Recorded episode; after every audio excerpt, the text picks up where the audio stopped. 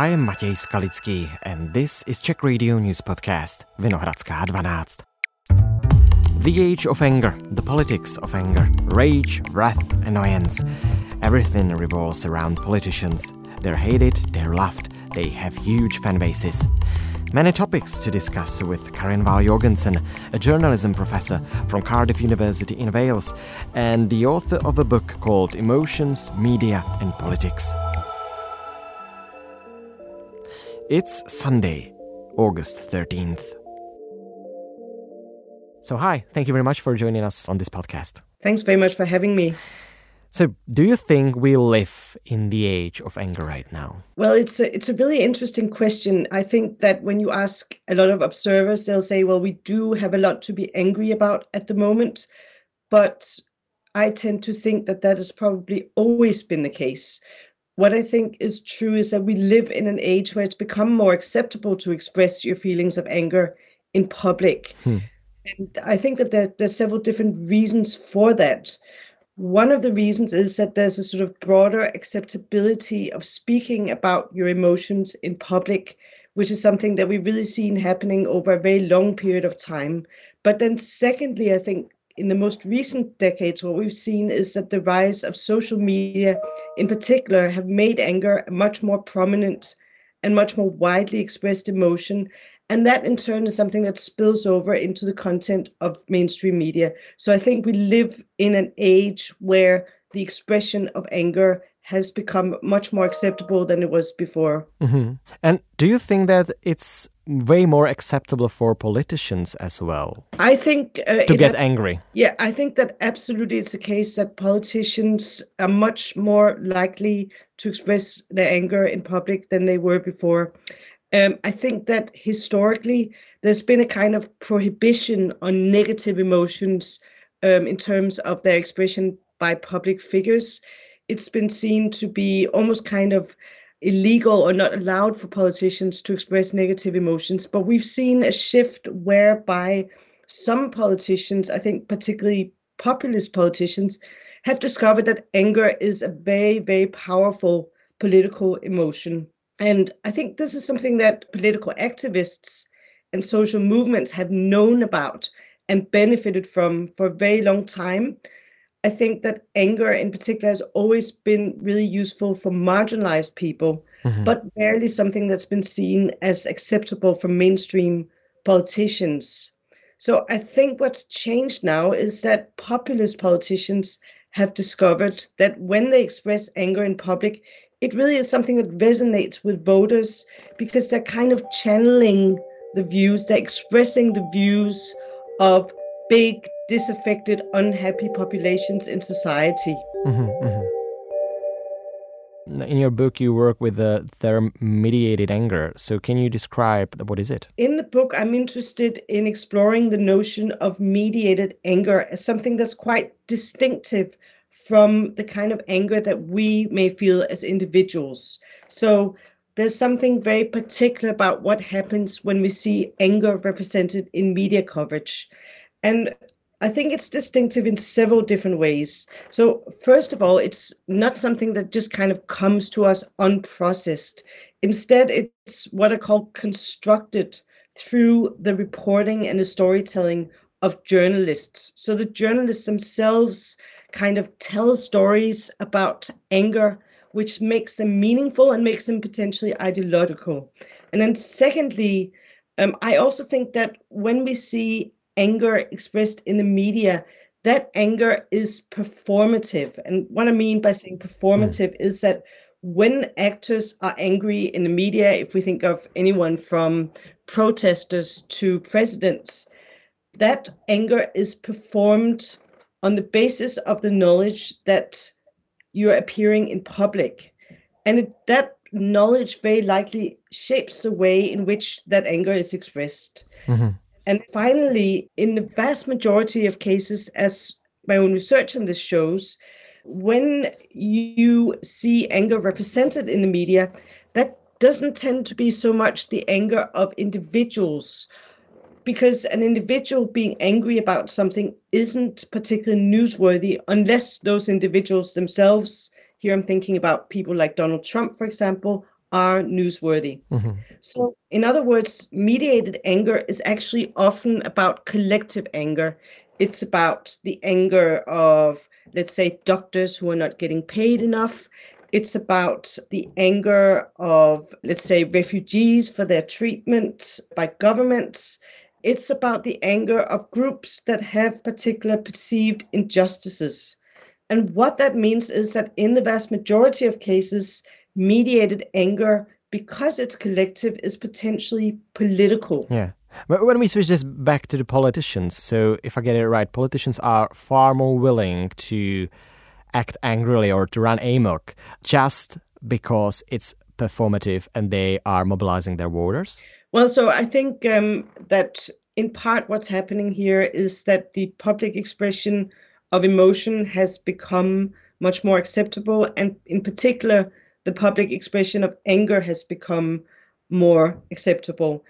But really, what I think is happening is that populist politicians, in particular, have recognized that if they express anger in public, they're in a way kind of channeling the emotions of the public. So they're channeling the views of the disaffected, um, of people who are voters and who are thinking about the things that are making them angry. So it's turned out for populist politicians to be a really effective way of mobilizing the interest of voters. Speaking of Donald Trump, because you've mentioned his name, and he's a representative of a age of anger or politics of anger, but there is a one more term that we can connect with his name, and that is a political fandom, isn't it? So, do you think that this has an important role, or it might have an important role in his comeback in US politics? Um, I, th- I, think Donald Trump is obviously uh, quite a distinctive and unique figure in lots of different ways. But also, I think in, in other ways, he's quite symptomatic of broader developments. So, one thing that we've seen over a longer period of time is that we've seen more and more celebrities going into politics. And then a second thing we've seen is that politicians are increasingly drawing on kind of metaphors and languages and images from popular culture. So popular culture and politics have drawn closer together over the past several decades. What I'm arguing in the book, really inspired by the work of scholars of fandom, is that you know we can think of devotion to a politician as sort of like fandom. Um, the reason why I'm making this argument is that for scholars of fandom, it's very important that when we think about what makes someone a fan, fandom is about emotional attachment to a particular text or to a particular popular culture figure. Mm-hmm. In the same way, when we think about politics and when we think about why people like particular politicians, there is an element of emotional allegiance to a particular political figure. So there is an, an element whereby we vote for someone because we, we feel kind of emotionally attached to them. That doesn't sit in complete isolation from rational decision making. So, in a way, rational decision making about our political beliefs operates hand in hand with these kinds of emotional attachments. When we look at Donald Trump in particular, what I think is going on is that in part he is a figure who comes from a kind of popular culture celebrity background. So he's someone who is instantly recognizable and who has that particular brand associated with him. Mm-hmm. But then at the same time, he's also a politician that his voters clearly have very strong emotional connections to, something which is illustrated by the fact that some people describe the followers of Trump as being almost like kind of a cult yeah. in terms of their allegiance to him. So, yes, I think that we can explain some of the kind of political resonance of Trump through these kinds of tropes around fandom. By the way, why we are emotionally attached to politicians? What's the sorcery in this? Is it all about the social media? I think that we have always been looking for some reason to be emotionally connected to politicians. So as I just mentioned, when we think about why we want to vote for particular politicians, it's in part because we agree with their beliefs and their policies, but it's also in part because there's something about the way they present themselves, the way they perform as politicians, which resonates with us as individuals. And I think that's something that's uh, probably always been around and has been sort of really accentuated by the rise of mass media, like starting with radio and television. But it's probably something that has been particularly amplified with the rise of social media. There is some kind of a parasocial relationship between the voters and uh, politicians on social media, isn't it? Yes, no, absolutely. I think there is that parasocial relationship insofar as we kind of project certain qualities into political leaders. We invest ourselves in their lives, we invest ourselves in their personalities as well. So we can think about the idea that voters have parasocial relationships with politicians in the same way that fans of particular texts will have parasocial relationships with the characters in that particular text, whether it's a television series or film or some other kind of media text. I will add one particular Czech story to this discussion. Our former prime minister likes to cook, dance, sing, scrap a pig in a zoo on social media. They all do those ridiculous challenges and things, all of the politicians, not only in our country. Why do you think they're doing that? Does it work? Well, it's a really interesting question, right? I, I was just before we were speaking, I was looking up some of the literature about the sort of Czech political context. I was looking at a study which does show kind of growing celebrity engagement in politics and, and media coverage of political activities over the last couple of decades since 96. So there mm-hmm. is clearly something going on within your political context, which also reflects what's happening elsewhere. And I think that a big part of this puzzle is that politicians now operate in an environment where they have to try to engage with voters by appearing to be ordinary people. Mm-hmm. So they have to appear to not be elevated above us, but be just like the rest of us. They have to be cooking, they have to do the laundry. Yes. They have to know how to dance, they have to know how to relate to ordinary people as well. So it's a very different kind of landscape where politicians are measured on not just how they perform in relation to policies, but also in terms of having the most relatable personality. We were speaking about performative anger, so isn't this only performation? Is it believable? Is it authentic? Well, I think that what you see is a pattern whereby there's almost a requirement that politicians are able to perform their emotions in an authentic manner. So, some of the most successful contemporary politicians are exactly those politicians who do express their emotions, whether they're positive emotions or negative emotions, and who do so in a way that appears to be authentic. And, and so one of the figures I'm thinking about, for example, is Vladimir Zelensky, yes. who obviously comes from a background as an actor, hmm. so understands sort of a lot of the intricacies of performance extremely well.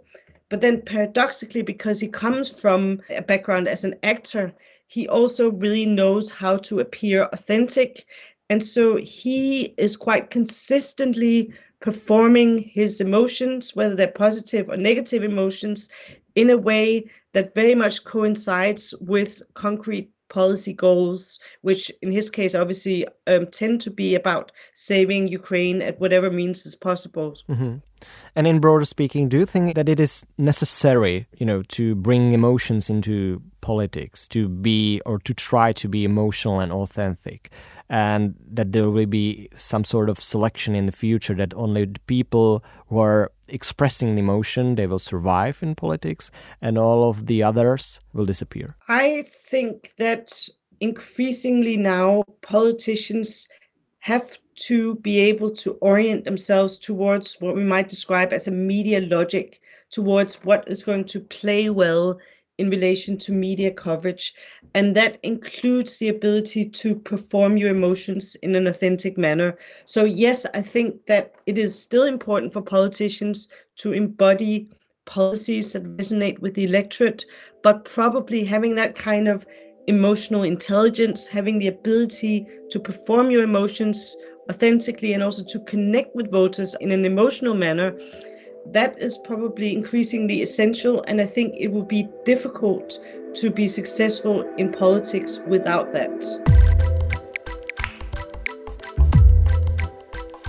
Okay. So thank you very much for all your answers. Thank you very much for having me. And that's all for today. I spoke with Karin Wahl Jorgensen from Cardiff University in Wales. Thank you for listening.